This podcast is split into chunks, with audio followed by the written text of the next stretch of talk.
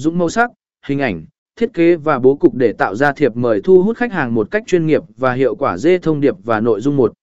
Tạo thông điệp gợi cảm, kích thích sự tò mò. Mục tiêu của thông điệp trong thiệp mời là kích thích sự tò mò của người đọc.